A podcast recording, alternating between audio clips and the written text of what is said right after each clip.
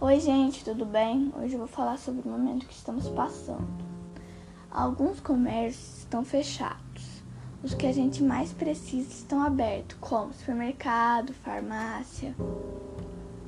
Algumas pessoas já conseguiram ser vacinadas, outras vão ter que esperar.